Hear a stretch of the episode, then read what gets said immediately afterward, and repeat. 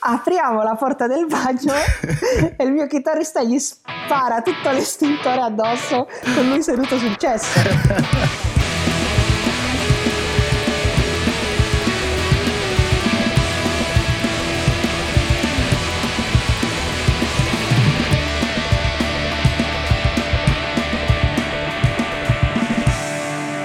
Sì, perché siamo in compagnia di Fabrizio Pan, che è produttore, label manager, cantante e chitarrista dei Melody Fall e dei Unicorni. Fai anche qualcos'altro. Qualcos'altro? Sono un maestro di tennis, ecco. Ma no! che bello. non me l'aspettavate? no. Assurdo, sì. È, è il mio studio, eh, Mhm. sono, sono felicissimo sempre di, di dirlo perché è stato un po' un sogno quello di avere un posto mio e nel 2018 questa cosa si è avverata. Prima eh, ho lavorato in casa all'inizio Mhm. della mia carriera di produttore e ho iniziato facendo le pre-produzioni dei Melody in cameretta.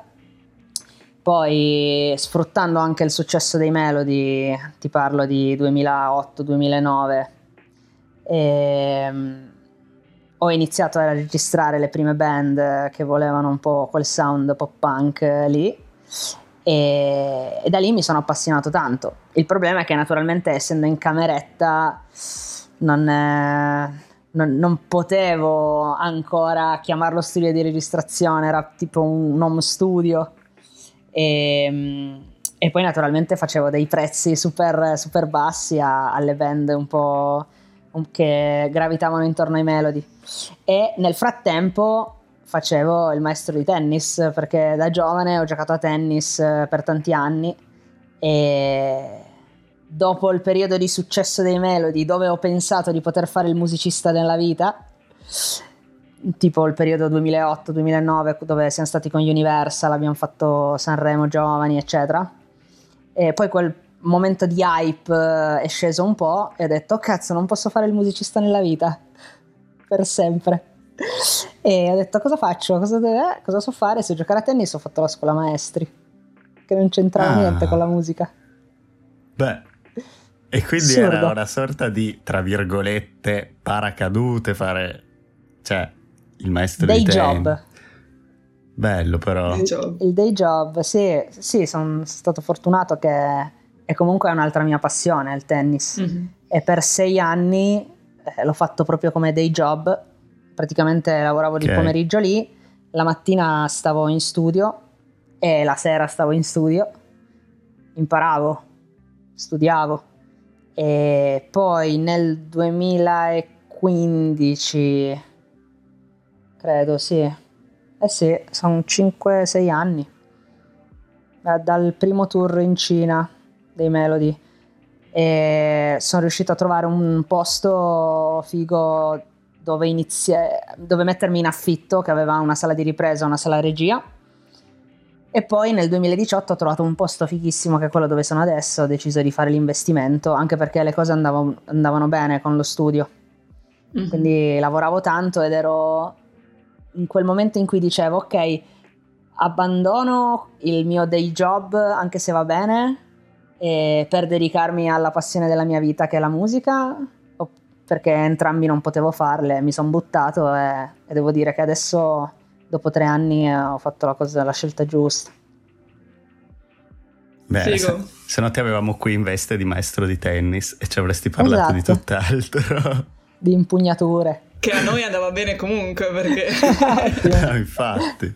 Eh, Beh, già, già soltanto da questa breve introduzione hai messo un sacco di carne al fuoco. Cioè abbiamo Eh, ah, io parlo, parlo un sacco, fermatemi dopo un po'. Eh. No, no, no, no, Quando- va È benissimo. meglio che parli tu che parliamo noi. Esatto. quindi. Ok. Ok, Sì, sì. Quindi tu sostanzialmente nasci come musicista.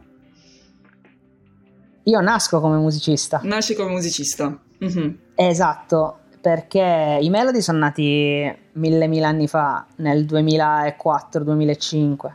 Quanti anni avevate? Quanti anni avevate? Allora, Vuoi 2014? saperlo veramente? Io mi regolo sempre coi mondiali no? di- del 2006.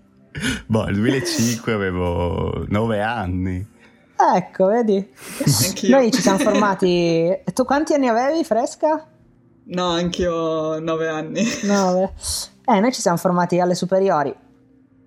E Grande nel 2005, classico. a fare cover eh, dei Blink.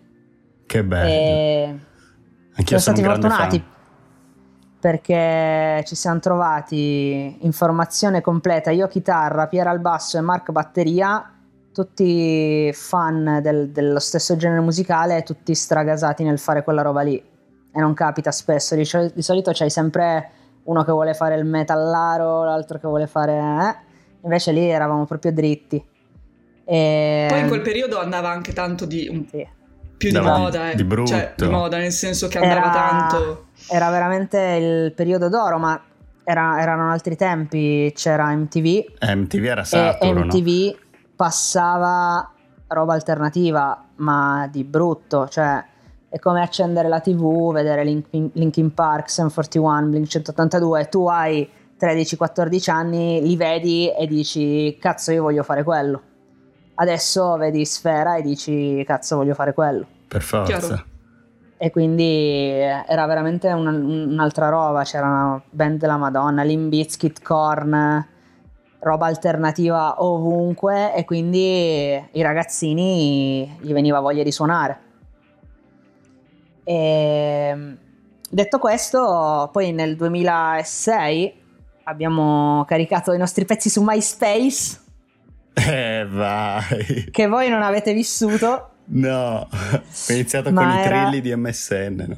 Esatto, era veramente un paradiso del- dei musicisti e, e da lì abbiamo trovato la prima etichetta italiana che ci fa, minchia ragazzi, molto figo, il sound bellissimo, quanti anni avete? Noi gli diciamo 17 e loro fanno, siete troppo giovani, finite le superiori e poi ne riparliamo. E io mi incazzai Aia. come una bestia. Eh, immagino. Cioè, oh, Fatto sta che due settimane dopo ci, ci scrivono e ci dicono venite, venite a Genova che firmiamo il primo contratto perché avevano sentito l'etichetta giapponese e l'etichetta giapponese non gliene fregava niente dell'età e ha detto ok. figo vogliamo far uscire l'EP qua in Giappone e quindi ci siamo ritrovati a suonare da la sagra della polpetta di Cirie vicino a Torino a- agli- a- all'Independence Day di Tokyo nel giro di sei mesi con gli Strung Out. Cavolo. Ovviamente Assurdo. non vi immaginavate niente di tutto questo. Ma noi non capivamo neanche quello che succedeva. Ma era il primo album proprio. Era il primo EP, E P. Cavolo. sei canzoni. sei canzoni, Wow. incredibile. I e poi col primo album inediti. nel 2006. Ok. Sì, i primi sei inediti. E poi nel 2007, allora è uscito luglio 2006 il primo EP e ehm, febbraio 2007 il primo album e noi il giorno dell'uscita dell'album eravamo in Giappone a fare promozione. E poi non vi dico che casino perché io ero uscito quell'anno lì dalla maturità e gli altri invece erano in anno di maturità e quindi c'erano i genitori che non volevano farmi Aia. perdere dieci giorni di scuola perché avevano l'esame. Ok. Minchia, Eh. dovevamo lottare con i genitori per farci andare in tour. Mamma mia. Minchia. Incredibile. Poi l'avete fatto però, cioè. Eh, sì. minchia, sì. Eh, beh. Ma Vabbè. anche perché siamo riusciti a convincerli, ma per noi era la vita. Eh beh, Cioè, senso- immagino, cioè io sarei scappato di casa. Sì, esatto. Non esiste. Non, non sapevamo che poi ci saremmo tornati altre tre volte. Per Sempre noi era, quello era, sì, sì, quello era il, il momento de- della vita. Quindi abbiamo Vabbè, chiaro, a lottato. 17-18 anni, se ti danno un'opportunità del genere, pensi che cioè, Sì, sì. il top, eh, sei Top. lì. Era incredibile, Sì. infatti ogni volta che ci ripenso... Ma guarda, adesso ve, ve lo, ve lo sto raccontando fresco perché eh, adesso ho aperto un canale YouTube e Ah. uno dei video che, che ho fatto adesso eh, racconta proprio di, di questa storia, cioè di come abbiamo avuto il contatto e di tutto il tour in Giappone. E quindi ce l'ho fresco. Ah, ok, quindi... Che sono tornato a, a rivedere tutti i video, avevo un sacco di video e ho fatto un, un, un excursus di come ha funzionato quel tour, con chi abbiamo suonato, come è andata il viaggio. Siamo mm. andati lì all'etichetta, abbiamo incontrato tutti quelli che lavoravano sui melody in Giappone. È stato, è stato molto figo. Bellissimo. Ma era già una mm. major quell'etichetta, c'era bella grande. L'etichetta lì sì, era, era enorme. Lì, okay. qua no, naturalmente. Qui... Qua era la famosa Wynonna Records, okay. etichetta dei Vanilla Sky, mm. dei 9mm, okay. eh, mm. insomma, band che a du- inizio 2000 erano veramente, veramente fighe. E quindi queste cioè, etichetta... per noi già solo, già solo stare con Wynonna era, era incredibile per noi all'inizio non ci sembrava vero. E faceva da tramite con questa Faceva da tramite, sì. Però faceva anche da etichetta qui, cioè in Italia. Sì, sì, sì, certo, certo. E in quel periodo, ancora inizio del 2000, 2005, 2006, non c'erano tante band pop punk italiane. Soprattutto non c'erano tante band che avevano un sound americano figo, c'era molto punk, mm-hmm. punk più italiano, tipo Pancreas, The Roser, mm. eh, c'era lo ska punk, gli Shandon, Persiana Jones, ma non c'era il pop punk americano fatto dagli italiani.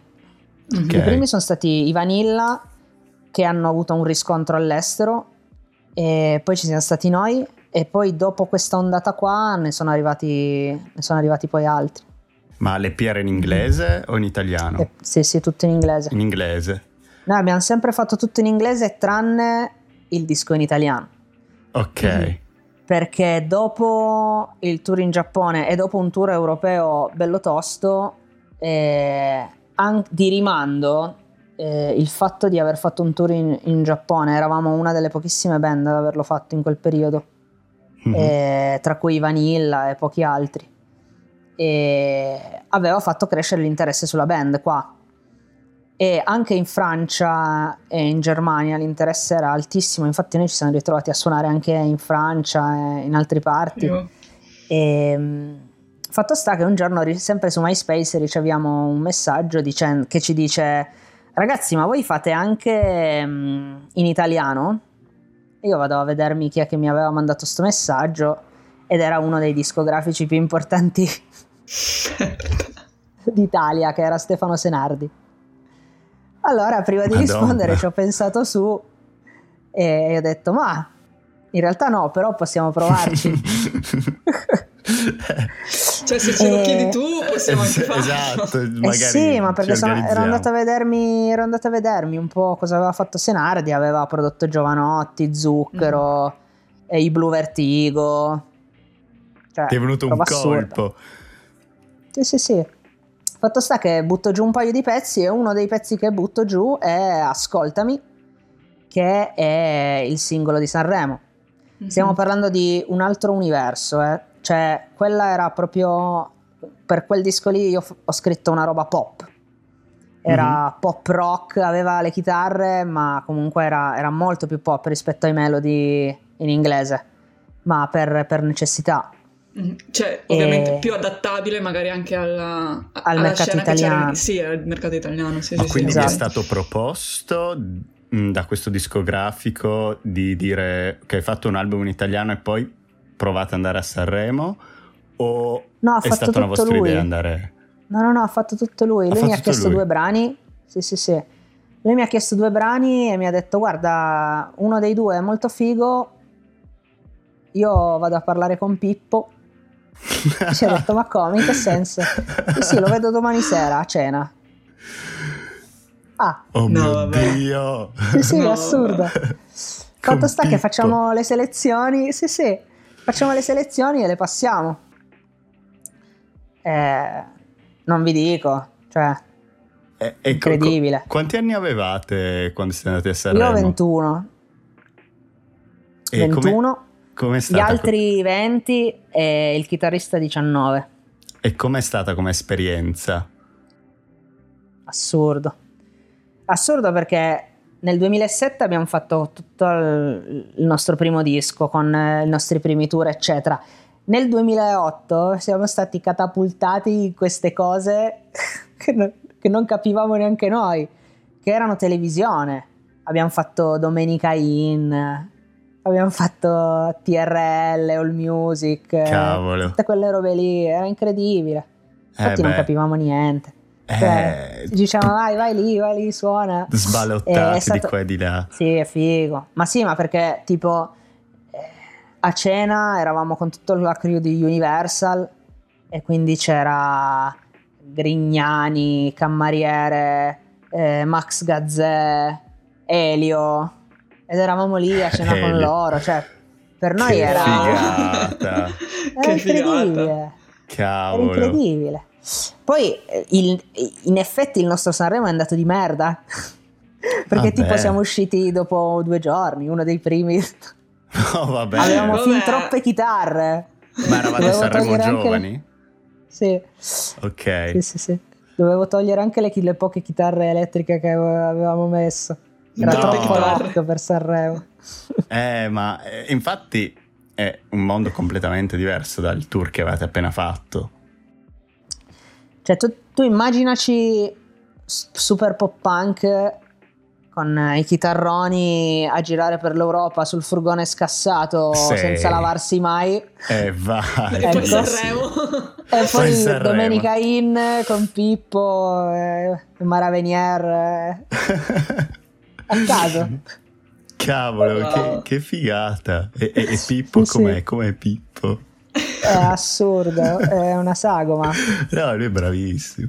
È bravissimo, però mi ricordo che, ecco, una cosa che mi, mi è rimasta in mente di Pippo che alla fine io ho cambiato una parte della canzone perché lui è venuto a dirmi, ma ascolta il finale, il fin- nel- alla fine della canzone c'è un ascoltami che io dico proprio alla fine, fa ascoltami, finiva così.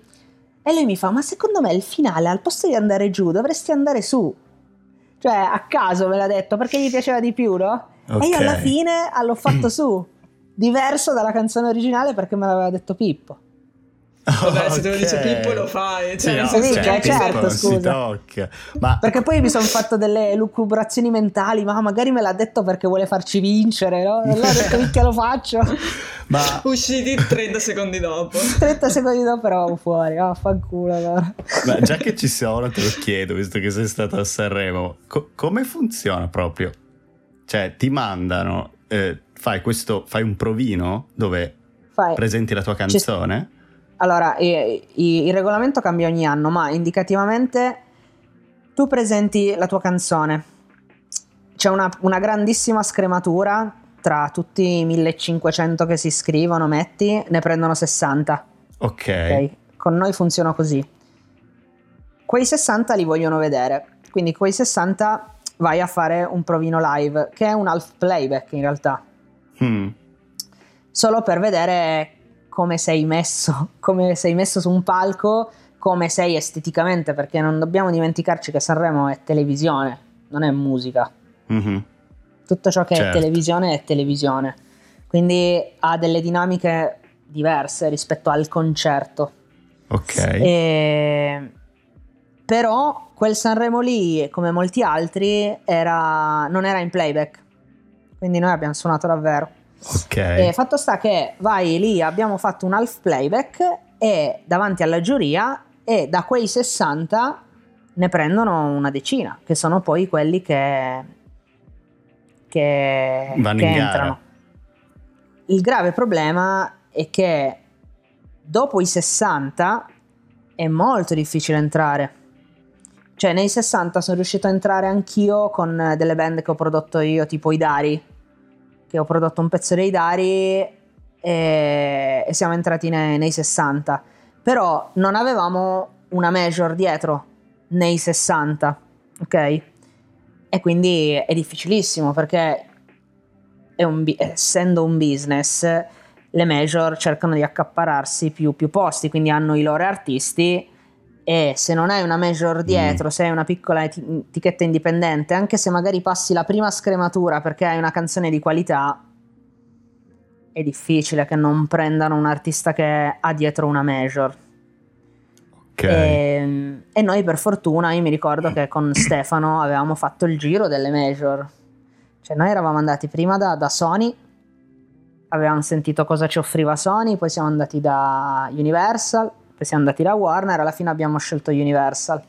Quindi avevamo comunque una major dietro che ci distribuiva. E quello secondo me ha, ha cambiato le sorti, ci ha permesso di entrare. Vi appoggiava e quindi era più facile, diciamo, tra virgolette. Eh sì, so. perché secondo me le major si spartiscono i posti. E, e com'è appunto passare da una etichetta piccola, indipendente, diciamo, una major per una band? Cosa, cosa cambia di... Ah, e- e gli ascoltatori non lo vedono, ho fatto il No. gesto dei soldi. La pecunia. La pecunia, cioè nel senso che io mi ricordo che già noi siamo stati molto fortunati, oggigiorno è difficilissimo, la nostra etichetta indipendente ci pagava il disco, nel senso che eh, pagava eh, il nostro produttore e poi il master era, era suo, quindi noi non dovevamo pagarci il disco, ok? Questo era già incredibile. La Major cosa faceva? Oltre a far quello, ti pagava anche i video, perché noi i video di Ah, Sanremo li abbiamo ok. fatti con Morbioli, che è uno dei videomaker più, più fighi d'Italia, che costava una cifra atomica non aveva nessun senso spendere tutti quei soldi per un videoclip, però loro lo spendevano. Tipo il video di ascolta mi è girato in 35 mm, con la pellicola L'ho che- visto con cui ieri. fanno i film, non aveva nessun senso. E, Sì, è e incredibile. Pagavano quelle robe lì e in più pagavano anche la promozione. La promozione si intende. eh, non c'erano ancora i social come li intendi adesso. C'era l'ospitata, c'era eh, TRL, c'era All Music. eh, erano quelle le, le promozioni che, che- che facevano. E, e quindi l'avere una major dietro ti dà la possibilità di avere più, più cash e di avere più promozione, un video, il disco pagato, eccetera. Prima parlavi del tour in Giappone con i Melody. Sì. Com'è il rapporto con eh, i fan esteri? Cioè, Eh, il Com- rapporto con i fan esteri è figo, però intendi live sì, o intendo... cioè, un, intendi... un po' tutto. Cioè, voi tutto. che da, mm, dall'Italia appunto siete arrivati lì e, e comunque eh, avevate tanto seguito. È incredibile. Ti posso dire come l'ho vissuta io. Cioè, per me è ancora incredibile. Ah, L'ultimo tour che abbiamo fatto è stato 2017, mi sembra, in Giappone. Ed era incredibile perché lì i Melody Fall sono visti come una band grossa. Cioè, eh, il, eh, in Italia non è così. Eh no, no, che è chiaro in Italia, dicevo. cioè non grossa come, come in Italia, cioè nel senso eh, lì veramente il biglietto costava 30 euro ok. e quando suona- suonavamo a Tokyo venivano 500 persone, ok. ok? Cioè Eh, eh, non sì, è come, cioè nei periodi migliori dei Melody eh, underground in Italia, quando ce n'erano 200 era un concertone in Italia, capito? sì. ma un Mhm. po' perché la scena italiana pop punk eh, è quella che è, siamo in 3000 in tutta Italia, capito? Che Sì, seguono sì, il sì, sì, genere. assolutamente. Quindi è, è normale che sia così. Invece lì, a parte che c'è un interesse eh, particolare per tutto ciò che è eh, occidentale. In particolare c'è un amore per il pop punk e per il pop punk veloce, Mhm. quindi i tempi tucca trucca tunca trucca tunca trucca tunca quei tempi lì ed che non ti so spiegare perché ma è così. E noi abbiamo cavalcato quell'onda lì eh, in tutti i tour. Nel primo era incredibile. Cioè il primo disco ha venduto una roba tipo 20.000 copie. Cavolo. era assurdo. E infatti abbiamo suonato a quel festival enorme dove c'erano 3.000 persone con gli Strung Out, eh, gli Uplest Cast, eh, i Friends al Romba australiani, eh, i Northern 19 che sono una band giapponese enorme. Mm-hmm. insomma abbiamo fatto quella roba lì enorme. Poi nel 2012 abbiamo fatto tutto un tour con i Forever the Sickest Kids che sono una band americana molto molto grossa. E anche lì concerti pazzeschi. Per noi era cioè un altro come hai presente Doctor Strange cammini nell'altro universo parallelo e sei una band enorme, sì. torni nell'universo parallelo dell'Italia Italia e, è, è niente e, e lanci palline dal cesto di tennis. Come esperienza in generale diresti che è meglio un tour all'estero che un tour in Italia? Ah, tutta la vita. Nonostante nel periodo di Sanremo, quindi subito dopo Sanremo, che abbiamo fatto il disco in italiano, Ascoltami è tipo è stato al numero 32 dei pezzi più, più passati in radio di, quelle, di, quel, di quel, mese lì. E, e tipo mi ricordo che abbiamo fatto il concerto a Torino dopo Sanremo e c'erano erano venute tipo 1100 paganti, quindi una roba enorme. E il giorno dopo in quel posto suonavano i Pooh per dirti. E, nonostante quello, per noi il tour all'estero è, è, il punto in cui siamo davvero i Melody Fall, perché mm-hmm. la parentesi italiana è proprio stata una parentesi, però noi cioè siamo, siamo, veramente un po' punk. Funzionate, funzionate all'estero, sostanzialmente. Sì, siamo un po' punk molto più aggressive, con i breakdown eh, robe che nel disco in italiano non ho potuto mettere. Immagino. Eh. E qualcosa di sì, esatto. divertente esatto. che è successo, la cosa più divertente che è successa in tour? O un allora, la cosa più divertente è anche documentata in un videoclip ufficiale dei Melody, perché ho voluto metterle, di una canzone che si chiama Running, ed è durante il primo tour che abbiamo fatto, eh, c'era il nostro bassista Pierre che stava cagando ed era in bagno nel, nel bagno. Noi dove, dovevamo andare via no? dall'albergo, okay. nel bagno dell'albergo. Okay. E lui stava cagando, quindi ci, mette, ci metteva una vita, non usciva più. Allora cosa abbiamo detto? Vediamo un estintore. Prendiamo questo estintore e diciamo facciamogli lo scherzo, visto che non, non, sta più uscendo. Apriamo la porta del bagno e il mio chitarrista gli spara spara tutto l'estintore addosso con lui seduto sul cesso. Ma ti giuro, se voi andate su, su YouTube sì. e mettete running, nel bridge della canzone c'è questo video. Va, dopo corro subito. Fatto sta che il mio chitarrista non riusciva a chiudere l'estintore e l'estintore si è totalmente esaurito. Cioè, esaurito. Fatto sta che nessuno vedeva più niente nella camera d'albergo. Non riuscivamo più a muoverci, abbiamo aperto le finestre e, e, poi abbiamo visto che dopo un quarto d'ora c'era tanto così di patina su, sul letto, su, sui mobili, sulla tv, ma tipo tanto così. Madonna. Fatto sta che noi non diciamo niente e ce ne andiamo perché c'era il nostro tour manager che diceva siamo in ritardo, dobbiamo andare. Sì, sì, andiamo via. andiamo all'altro concerto la sera arriva il nostro tour manager tutto triste. E noi diciamo che è successo? E lei fa, eh, eh cosa, cosa, è successo nell'albergo? E noi diciamo, cosa è successo? Boh. e lei fa, eh, perché l'albergo ci ha mandato un conto di 1500 euro di danni. Boia. Sti cazzi. Ma questo è successo in tour dove? In Giappone. Era sempre in Giappone, ok. Sì, sì.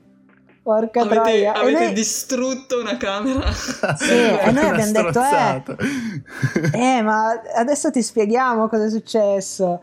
Praticamente abbiamo visto che una presa ha preso fuoco no. e quindi abbiamo, abbiamo, cercato di spegnere il fuoco, solo che non si chiudeva il... non si chiudeva il coso, si è esaurito, non sapevamo più cosa fare, però almeno il fuoco l'abbiamo spento. Fatto no. sta che il giorno dopo ci richiama all'hotel e naturalmente hanno visto che non c'era nessun in inizio di incendio, non c'era neanche un segno di cortocircuito eh. e ci hanno fatto pagare. Praticamente abbiamo speso quasi tutti i soldi guadagnati di merce per pagarci quella No. cagata No. atomica. Solo perché il povero... Però almeno l'abbiamo documentato e rimarrà per sempre. Fantastico, dopo corro a guardarlo, giuro. Bellissimo. è troppo figo. anch'io, anch'io. Incredibile.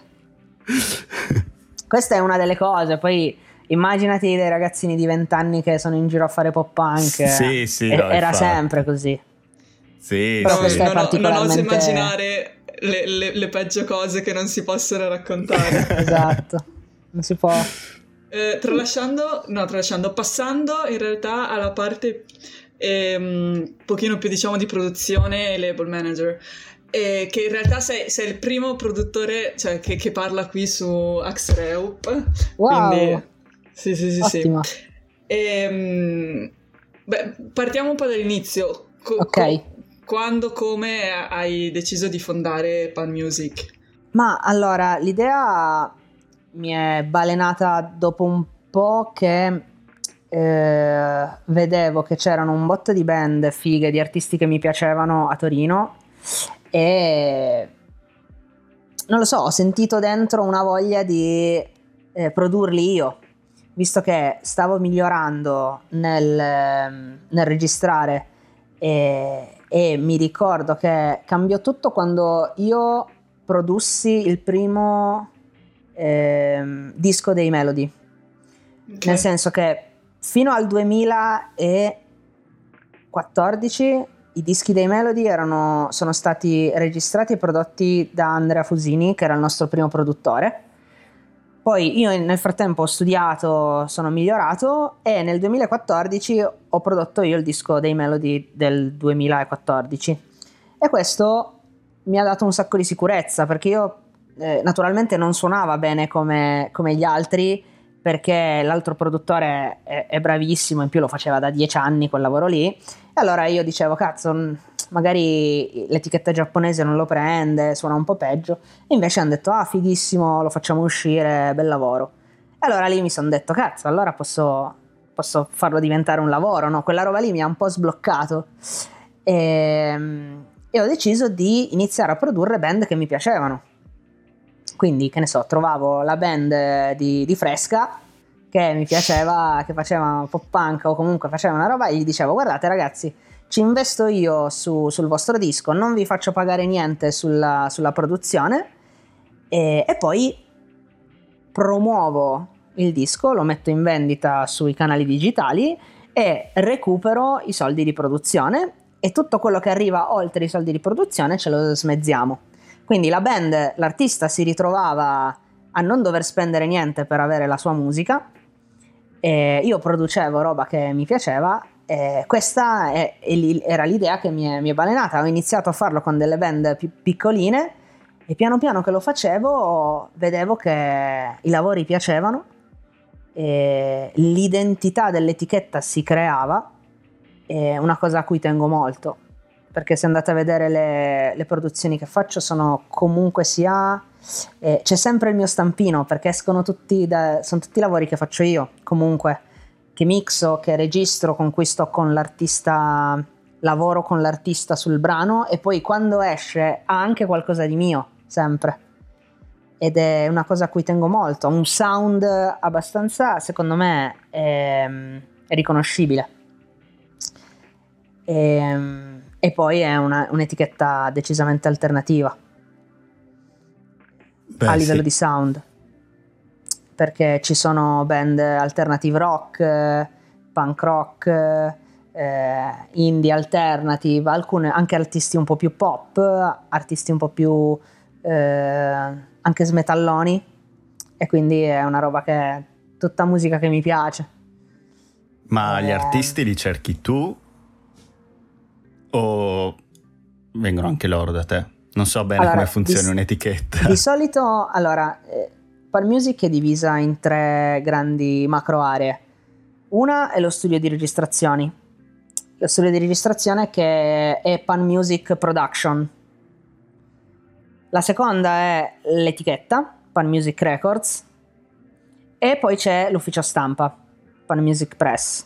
Tutto Ok. questo sotto il grande az- azienda fan music, sai, tipo la Apple, no? Eh beh. E, allora, ehm, per rispondere alla tua domanda, gli artisti vengono da me se vogliono registrare, cioè magari metti che ascoltano gli Atlante, che tra l'altro suonano Sì, da voi venerdì. venerdì suonano da noi, sì, sì. Ehm, Io li amo. Ciao Eh? Atlante. Io li amo. No, scusate. Piacciono? piccolo- Sì, anche a mi me piacciono un cioè, sacco. li amo proprio. eh, sì, sono bravi. Eh, loro sono una delle prime band che ho, che ho prodotto, è una degli artisti che sta facendo più, più strada. Eh, sono bravissimi. Anche io li amo, Sono naturalmente. bravissimi. Mm. Sono bravissimi. Ho, ho- ho Eh. sentito il loro concerto eh, nel mezzo del- della pandemia l'anno scorso. È stato l'unico concerto a cui sono andata e qua nel cuoricino. Nel cuore. Dai, salutiamoli. Ciao Atlante. Tanto li vedo mercoledì parentesi. sera. Eh, sì. E Ti mandiamo una fatto foto. sta che esatto, ti mandiamo una foto. E fatto sta che ehm, oddio, cosa stavo dicendo? Che ehm, le band... Mi sono perso. Vengono da te Ah, se sì. vogliono registrare. Esempio, vogliono registrare, gli è piaciuto il disco degli Atlante che ho prodotto e dicono "Ah, figo, andiamo a registrare da Fabri". E, e magari non sono un artista che secondo me rientra nelle, nelle band che potrei far uscire con Pan Music, però comunque mi impegno per fargli una bella registrazione, ok? Ok. Quindi facciamo tutta la produzione e poi escono con... eh, io, io gli do il lavoro e abbiamo lavorato solo sulla produzione, quindi sulla registrazione. Certo. Invece con le band, metti che invece la band di Fresca mi piace un casino, allora dopo aver fatto la registrazione e la produzione eh, escono con Pan Music Records perché decido di investirci, di fargli la promozione, di fare l'ufficio stampa e di fare un contratto alla band di Fresca, capito? Ok, e quindi da quel momento in poi sono sotto Pan Music. Sono esatto, esatto. Ok. La Quindi- band di Fresca è sotto Pan Music. Pan Music. Esatto, quindi mandami dei provini così almeno li ascolto. E, e quindi c'è- ci sono due possibilità, diciamo che mh, pos- possa essere solo un lavoro di studio di registrazione oppure possa essere possa nascere come lavoro di studio di registrazione e poi diventare anche un lavoro eh, di, di produzione proprio da discografico, di etichetta discografica. E, e non succede mai che magari invece sei tu che senti una band per puro caso e dici, boh, sta band è una bomba, voglio produrla. e- Succede, è, è- è successo per esempio con gli Atlante, è successo che loro sono venuti a registrare da me il primo singolo 19, ok? Però io non, non li ho prodotti, nel senso quel primo singolo me l'hanno pagato e, e bella, l'ho registrato e, e basta. Poi dopo un po', visto che mi era piaciuto quel primo singolo, e ho detto, ragazzi, ma perché non mi fate ascoltare degli altri pezzi che avete? Loro avevano l'EP nuovo e quando ho sentito i pezzi dell'EP, allora ho deciso, cavolo, voglio, voglio Li farli voglio. uscire con music perché mi piace. Esatto. E quindi è una roba che si può anche evolvere, capito? Eh, con loro è stato così. E poi da lì gli ho prodotto anche Atlas e Entropia e adesso gli ho prodotto tutti- tutto il disco nuovo. E, e quindi ci sono queste. E poi c'è l'ufficio stampa. L'ufficio stampa può lavorare con qualsiasi artista. Metti che Fresca ha già prodotto il suo disco e dice mi servirebbe la promozione e chiedo all'ufficio stampa di Pan Music di fare solo la promozione. E, e quella è una roba che è nata nel- eh, da un annetto e mezzo e- ed è una cosa ancora laterale. Quindi ci sono queste tre grandi macquarie che lavorano insieme, e- ma possono anche lavorare in maniera distinta. Mhm. Beh, adesso ci hai spiegato un po', un po' tutto come funziona Pan Music e mi sembra una cosa gi- gigantesca, Sì, quindi immagino che, no- che non sei solo tu a fare tutto questo. No, Quanto- no, è cioè, impossibile. quanto è grande? Cioè, quanta gente lavora a Pan Music? Siamo in quattro. Ok. Siamo in quattro. Cioè, Fresca si una aspettava ragazza- 200 forse. No, no, scher- vabbè. No, scherzo. Allora, io mi occupo naturalmente della fase creativa e di creazione della musica, quindi registrazione, produzione, mixaggio e anche di gestione del, delle uscite discografiche, insomma, la parte più musicale. Poi c'è una ragazza che eh, si occupa di tutta la, quello che è fan music a livello visivo e social, quindi grafiche, eh, eccetera, tutto ciò che è visivo, visivamente, idee grafiche, loghi, eccetera. E poi c'è una ragazza che si occupa dell'ufficio stampa, ok? okay e poi c'è un altro ragazzo che sta iniziando a fare solo management, cioè ricerca di situazioni per le band varie ed eventuali. Uh-huh. Quindi per adesso siamo insieme in quattro, poi chissà. È un sogno, cioè è, è bellissimo. È bellissimo. È un sogno, più che altro è un sogno perché tu immagina, tutti gli artisti che produciamo non sono artisti gro- grandi, stiamo comunque parlando di un'etichetta indipendente underground, quindi i ricavi sono ancora piccolissimi. Ok. E, e per me è proprio un sogno, cioè nel senso io non lo faccio perché non riuscirei a vivere solo dei ricavi dell'etichetta se non avessi lo studio di registrazione. Ok. Ok. Lo studio di registrazione che eh, funziona e economicamente, l'etichetta ancora non si autosostenta.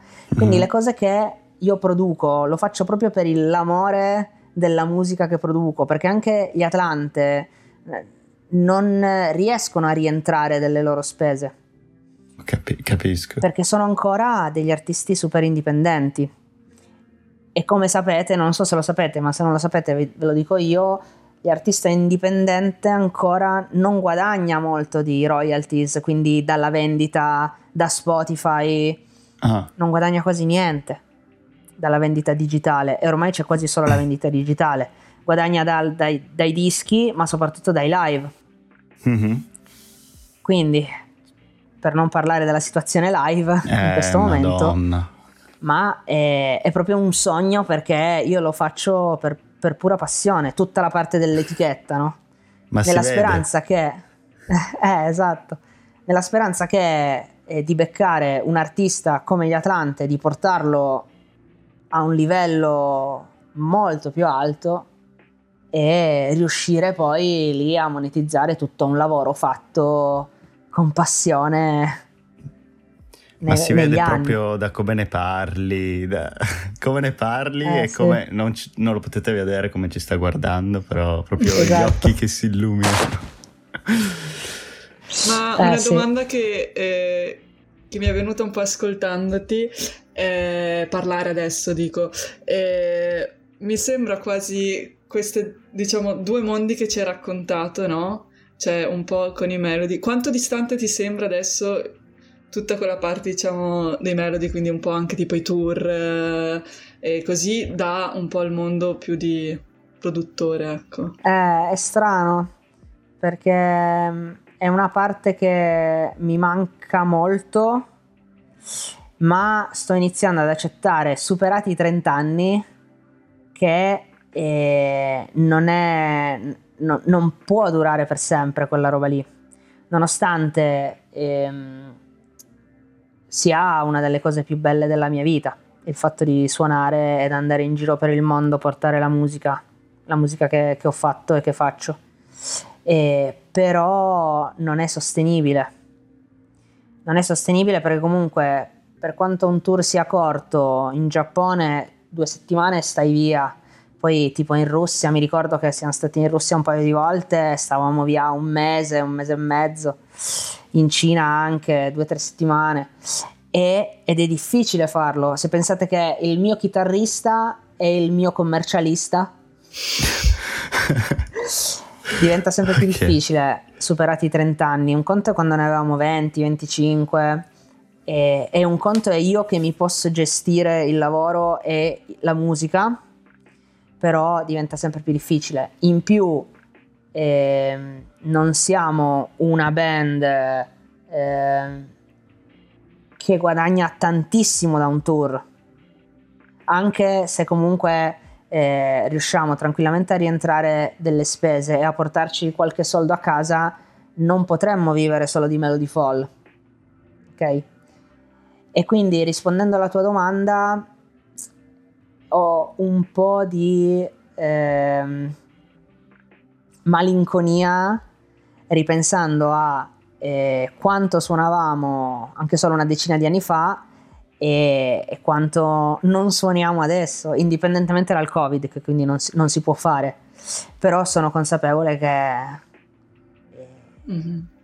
è difficile per una band emergente, cioè emergente comunque non grandissima, riuscire a autosostentarsi con tour eh, di questo tipo. E quindi sto iniziando ad abituarmi al me produttore. Anzi, cioè nel senso figata.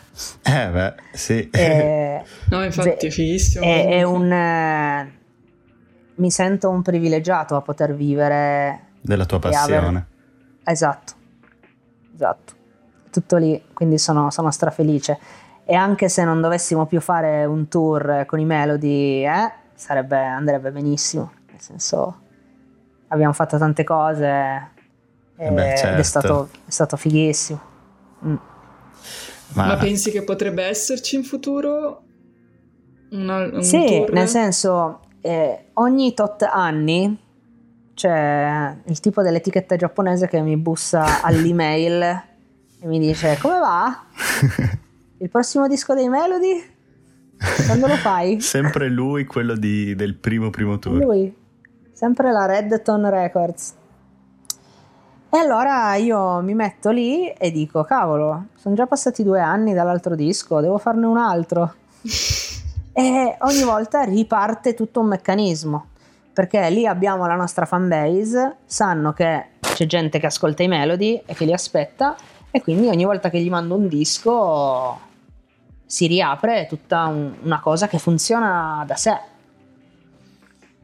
E quindi devo solo avere il tempo fisico e le energie mentali per mettere lì e fare il nuovo disco dei Melody. Adesso dopo la pandemia non so eh, come potrebbero reagire, però fino al 2018-19 ha funzionato così. Però lo faccio, dai. Va bene. Che poi, che poi adesso mi hai fatto pensare a questa cosa. È da un po' che io ho lasciato un attimo le briglie, le redini dei melodi dicendo ok adesso mi sto dedicando all'etichetta e lasciamo andare un, un attimo le cose no? Da quando ho detto quello sono, sono, successe delle cose assurde, tipo appunto ci ha contattato il tipo cinese, un promoter cinese, ci ha fatto fare due tour lì e, e non, non, ci avremmo mai pensato, capito?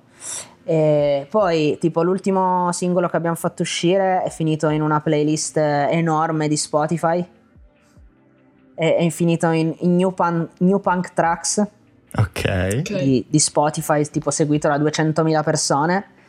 Perché, perché, è piaciuto a Spotify, nel senso è, non è che abbiamo contattato qualcuno, pagato qualcuno. Mm-hmm. Cioè, sono cose che... Okay. Sì, sì, sì, è stato lì un mesetto, sono cose che io non, non mi aspetto mai eh, in, in, questo momento da un progetto che, che comunque è abbastanza fermo. E quindi sono sempre lì a dire, ogni volta che faccio una cosa con i Melody, poi succede quell'altra cosa lì. E, e mi ricordo che ne parlavo col mio chitarrista, nel 2012 abbiamo avuto una crisi di band, perché il batterista, il primo batterista se n'è andato, e abbiamo detto che facciamo? Erano già passati sei anni di Melody Fall. Che facciamo? Ci, ci separiamo? Finita così? E il mio chitarrista mi fa, ma che ce frega? Finché ci divertiamo, facciamo quello che ci piace, no? Continuiamo, andiamo avanti. Giusto. E quella è stata veramente la svolta, perché se avessimo finito il progetto lì non avremmo fatto un, un al- altri due tour in Giappone, due tour in Cina, eh, un paio di tour fighi in Italia e in Europa. Ci saremmo privati di tante cose, cose che non, non potevamo sapere che sarebbero successe. È una band magica da come mi racconti. Da... Ma sì, eh, eh sì, perché non, in questo momento io non ho grandi aspettative nei Melody Fall, ma se trovo la forza, l'energia di fare un nuovo disco, chi lo sa che magari possa succedere qualcos'altro. Certo. Bisogna solo farle le cose alla fine. No, I infatti. Melody mi hanno veramente insegnato questa cosa qua. Bisogna sbattersi e farlo. Bellissimo. E invece per quanto riguarda... Io ho sentito un singolo di un'altra tua band. Sono i The Unicorni. Sì. A proposito di tempo, a proposito di tempo, perché sembra proprio che... Cioè, Cosa? Esatto. Ah, no, no, che, che prima diceva se ho il tempo, eh, cioè, Eh, esatto. anche un'altra band in eh, quel no, senso. infatti. Beh, allora, metà Eh, degli sì. ascolti di Latte Color Plastica su Spotify sono i miei comunque. Davvero? Ti Io ti giuro, io amo quella canzone. È bellissima. Diciamo che eh, gli unicorni sono nati un po' dalla mia passione per Jack White e un po' dal fatto che i Melody sono inattivi e io volevo un progetto da coltivare per eh, suonare un po' in Italia. Mhm. E ho trovato questa ragazza eh, che suonava la, la batteria e ho detto ma che figo proviamo a fare un duo vediamo cosa succede. E niente è uscito Latte Color Plastica l'abbiamo fatto uscire un mese prima della pandemia. E quindi ci siamo beccati proprio la pandemia in mezzo. Eh. però in realtà abbiamo, abbiamo fatto altre, altre- un sacco di altre canzoni. E adesso usciranno Non vedo Ah, l'ora. Cioè, io lo il sto 24 attendendo. esce un nuovo Il singolo 24 Io sto attendendo veramente un sacco di tre canzoni perché mi era capitato un video de- su Facebook. sì? Io lo ascolto. Allora ho detto, cavolo, ma è bellissimo. Allora l'ho, Ah, sì. l'ho girato a Davide. Sì. Lui fa, ma lui è Pan, io lo conosco. E faccio, no, io, cioè, io li voglio, li voglio parlare con loro, sono bravissimi. Cioè, Dai, cazzo. no, veramente bella quella Dai, canzone. grazie, sono contento. Sì, è un sì. progetto pazzo, cioè nel senso io non mi metto, non mi metto remore creative.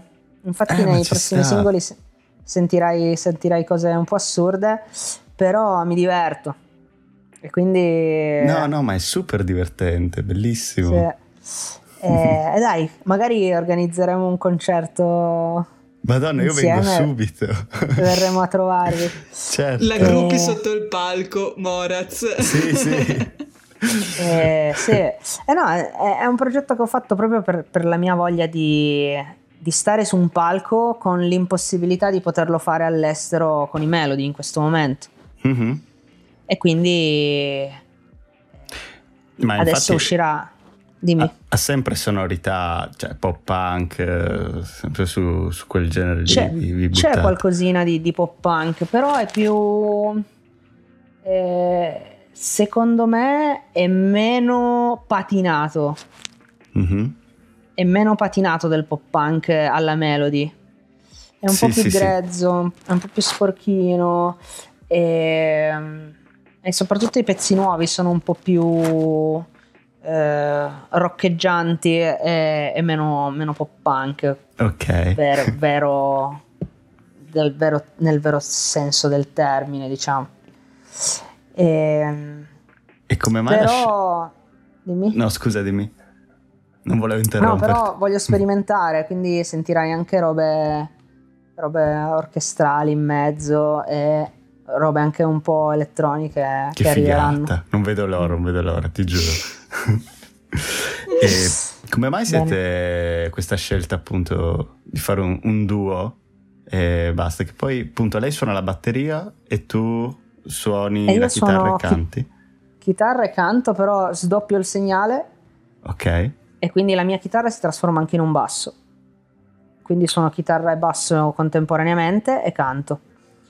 E perché mi, mi ero rotto le balle di mettere d'accordo quattro persone per organizzare le cose e ho detto Ok. voglio fare solo un duo, così le devo mettere d'accordo solo Sono- una. Bellissimo. Se avessi potuto suonare anche la batteria contemporaneamente, molto se- probabilmente se- l'avresti Basta, fatto. esatto. Sei un esatto. coltellino svizzero. cioè, Esatto. Tutto tu. E... No, e poi io sono un grandissimo fan dei White Stripes e di Jack White e quindi ho sempre sognato di avere un duo.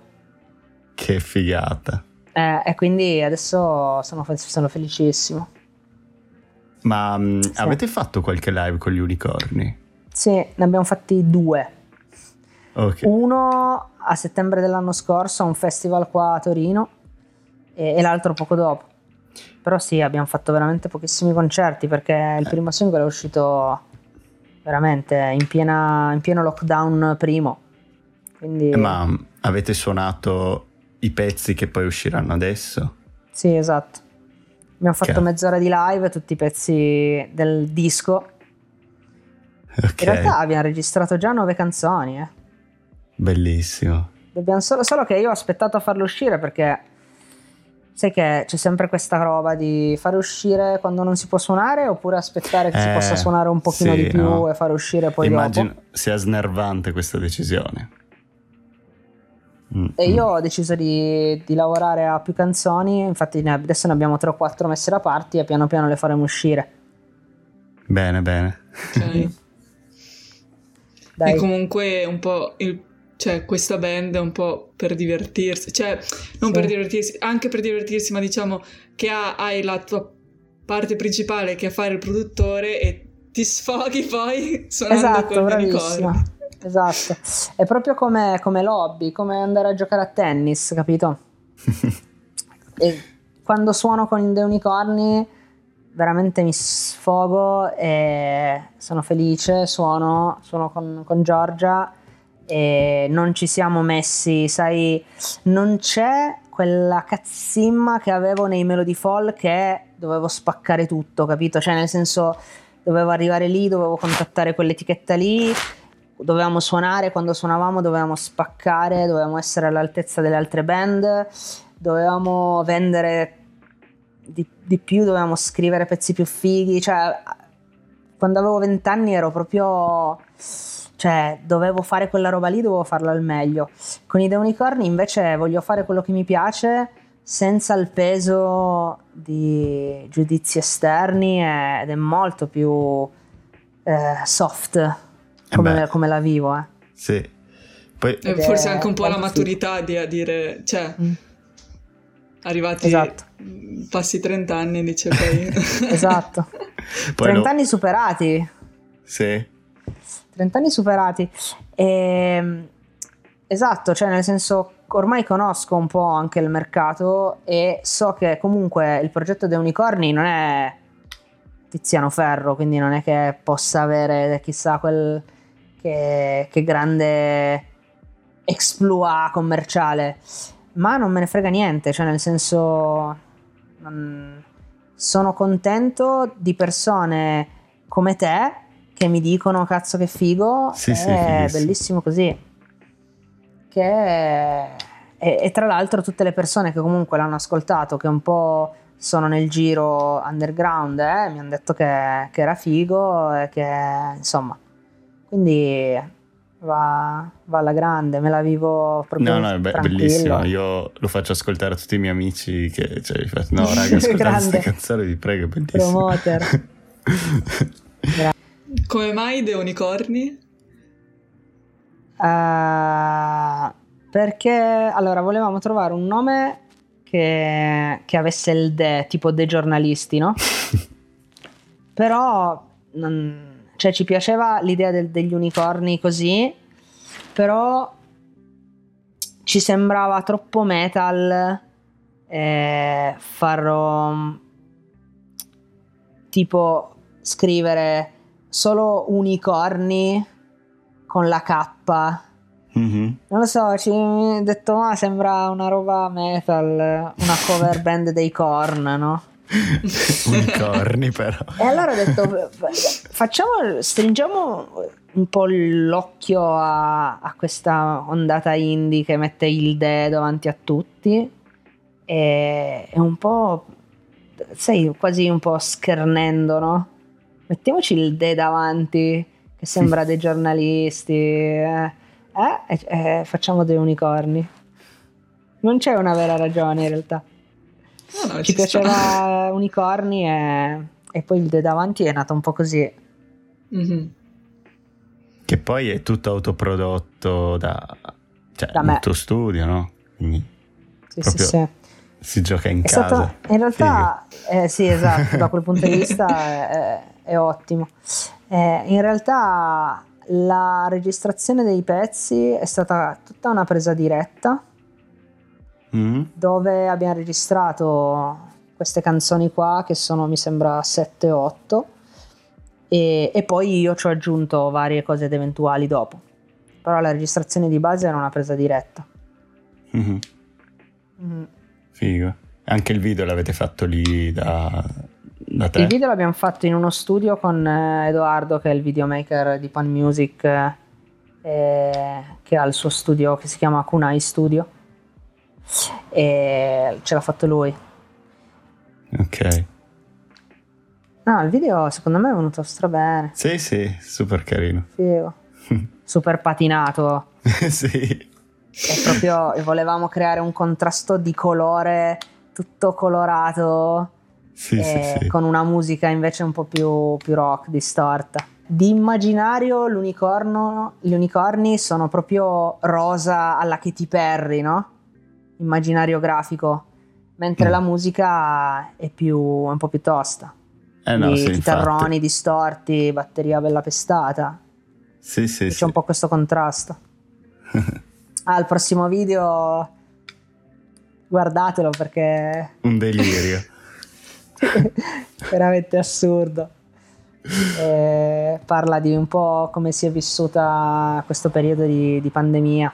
Ah, ok. Eh, vi spoilerò tutto, tanto, Mm, tanto tra poco a inizio settembre facciamo il- l'annuncio. Eh, il titolo del singolo si chiama A un metro di distanza Ok, ah, ok. e appunto parla un po' di come si sono vissute le relazioni tra mm, maschio e femmina in- negli ultimi due anni con la paura di Mhm. cazzo magari ti, ti innamori di una persona che ti piace ma dici cavolo Mhm. devo battere la mia paura di sto cazzo di virus per poterla toccare per poterle stare vicino e questa cosa mi metteva un sacco di, di- di ansia e quindi ci ho scritto un- una roba sopra e niente parla di questo e il video è, è assurdo Che figata. non ve lo spoilerò però Lo, lo attendo con vorrò ansia. poi sapere le vostre reazioni Va bene, va bene. E invece il canale YouTube da cosa nasce? Cioè, E il canale YouTube è, è nato dal, dal fatto che ogni volta che viene una band a registrare da me, io condivido con loro tantissime cose. Come sto facendo con voi, no? Un po' le mie esperienze, un po' dei consigli che mi chiedono. E ogni volta, sempre gli stessi praticamente. ah, e allora ok. ho detto, ma cazzo, ma allora a questo punto faccio dei video su YouTube. li metto lì, consigli, così almeno sono lì e possono essere usufruibili da tutte le band eh, che hanno bisogno. No, Eh, adesso non, è- non voglio in- innalzarmi a persona che dà consigli, sai, quelli che dicono "Ah, segui il mio canale così diventi famoso e c'hai le views. Eh, assolutamente Mhm. no. Eh, però racconto un po' tramite quella che è stata la mia esperienza, eh, come ha funzionato per me e come vedo eh, che sta funzionando adesso per le band che produco Mhm. e racconto un po' appunto quello che, che ho vissuto.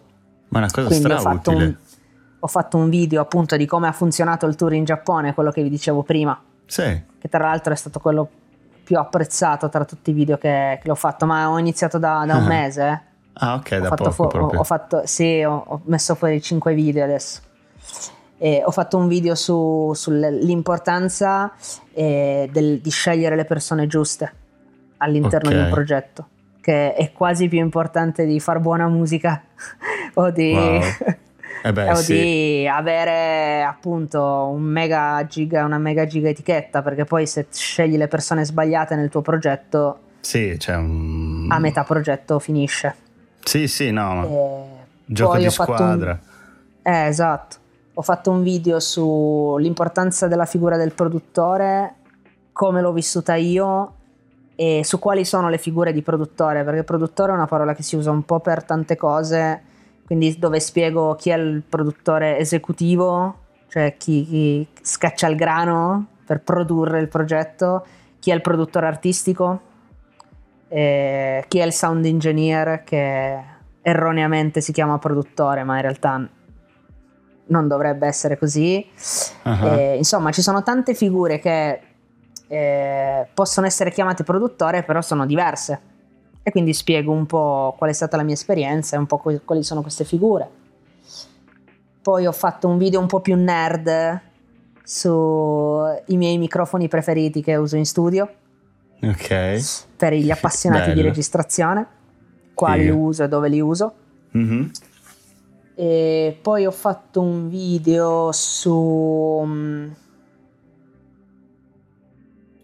sulla mia eh, sull'importanza di, delle scelte che è un po' nella vita. Ah no, però non è ancora uscito. Eh, ve lo stai raccontando, dovrà uscire. Ok. No, ma in realtà parlo del, proprio, proprio, del rapporto che ho avuto io col tennis e la musica, no?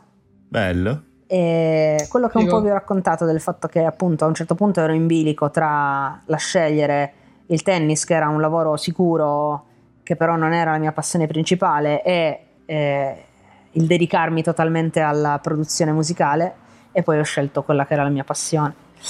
E, okay. um, uscirà a breve. Ed è, insomma, non è, il mio canale non voglio fare una roba di tutorial di dove spiego come devi fare per forza perché così diventi mm-hmm. famoso, non è assolutamente quello. È più una roba dove racconto qual è, quella che è stata la mia esperienza e chi, chi poi lo guarda ne trarrà le sue conclusioni, cerca di capire se questi consigli possono essere utili al suo, eh, al suo cammino al sì, suo sì, progetto, sì. al suo... È un tuo racconto, come ha funzionato per te, cosa, cosa ti è successo. Esatto, esatto, esatto. Ne ho guardati eh... un paio e mi ha fatto un po' ridere quando credo, credo, fosse proprio il primo de, di tutti i cut, di tutti i tagli che dovevi fare tipo per parlare, che non ti venivano le cose. Ah, è vero. È difficilissimo, è incredibile. Mi fa incazzare tantissimo. Perché magari dico tutta una frase giusta e sbaglio l'ultima parola e devo rifare tutto. Cazzo. Allora, io sono una persona che quando sale sul palco si, eh, si trova a suo agio, si anima, infatti sono un casinista pazzesco sul palco, no? Mm-hmm. Oh, ma parlare davanti a una telecamera da solo è difficilissimo. Eh beh, immagino. Sembro sì. scemo. e già quelle take che hai visto tu sono quelle migliori. Però mi sto sciogliendo un po', eh, dai. Ma sì, alla fine. Piano piano no... mi sto accorgendo che a forza di farli eh, mi, mi, viene da parlare in maniera più, più naturale. Sì, Ma sì. penso che sia, sia, normale. Ma sì, come in eh, tutto. Come in tutto, esatto, ti devi abituare un po' perché effettivamente all'inizio ogni parola sbagliavo. Ah, ecco, poi ho fatto un video su, su come utilizzare il budget in un progetto musicale, cioè quali sono eh, le cose importanti su cui investire il proprio budget all'inizio di un progetto musicale. Che molto spesso le band quando vengono da me dicono, boh, noi abbiamo 1000 euro di budget, eccetera, e, e prendono poco in considerazione l'importanza della promozione dell'autopromozione eh, nel budget, da, da, mettere nel budgeting del progetto perché pensano che magari ok abbiamo registrato alta qualità abbiamo fatto un video molto figo lo facciamo uscire e poi basta capito però mm. non, eh, non, basta ecco e per un, una band indipendente all'inizio è molto importante tenere una parte di budget per la promozione. Quasi met- metà del budget, io consiglio. Eh, Poi vedi... in che promozione è un altro, è un altro video. Eh, che troverete vedi. nelle schede qua in diventato bravissimo. sì, sì, sì, ti mettiamo il link il nella like, descrizione. iscrivetevi al canale. like al canale, iscrivetevi al canale. Iscrivetevi, Come si commentate. Fabrizio Pan si chiama. Fabrizio Pan, date lì, iscrivetevi, attivate la campanella. Attivate la, la campanella. campanella, bravissimo. Allora, tanto ci ho messo per imparare. Poi io sono un po' boomer, eh. ci ho messo Beh. un po'. No, dai, Dimmi. secondo me non così tanto. Non così Non tanto, dai. Io ho dieci anni in più di nulla. voi, ragazzi. Incredibile. Eh. Però eh, non li dimostri, dimostri molti meno. È, è un po' la mia forza. Però Oh, yes. guarda che qua inizio già a imbiancare. Mm, Sì, ok. comunque non riuscirei mai a, a fare un altro tour eh, come quando facevo vent'anni. Cioè adesso tutti i tour che abbiamo fatto negli ultimi due o tre anni erano super comodi. Avevamo l'albergo figo, doccina, tè caldo dopo l'albergo, dopo il concerto. cioè a vent'anni facevamo un mese di tour in Russia a dormire per terra a casa de- dei fan. Vodka andava, al posto andava alla- del tè caldo. andava alla grande, adesso a 30 anni morirei.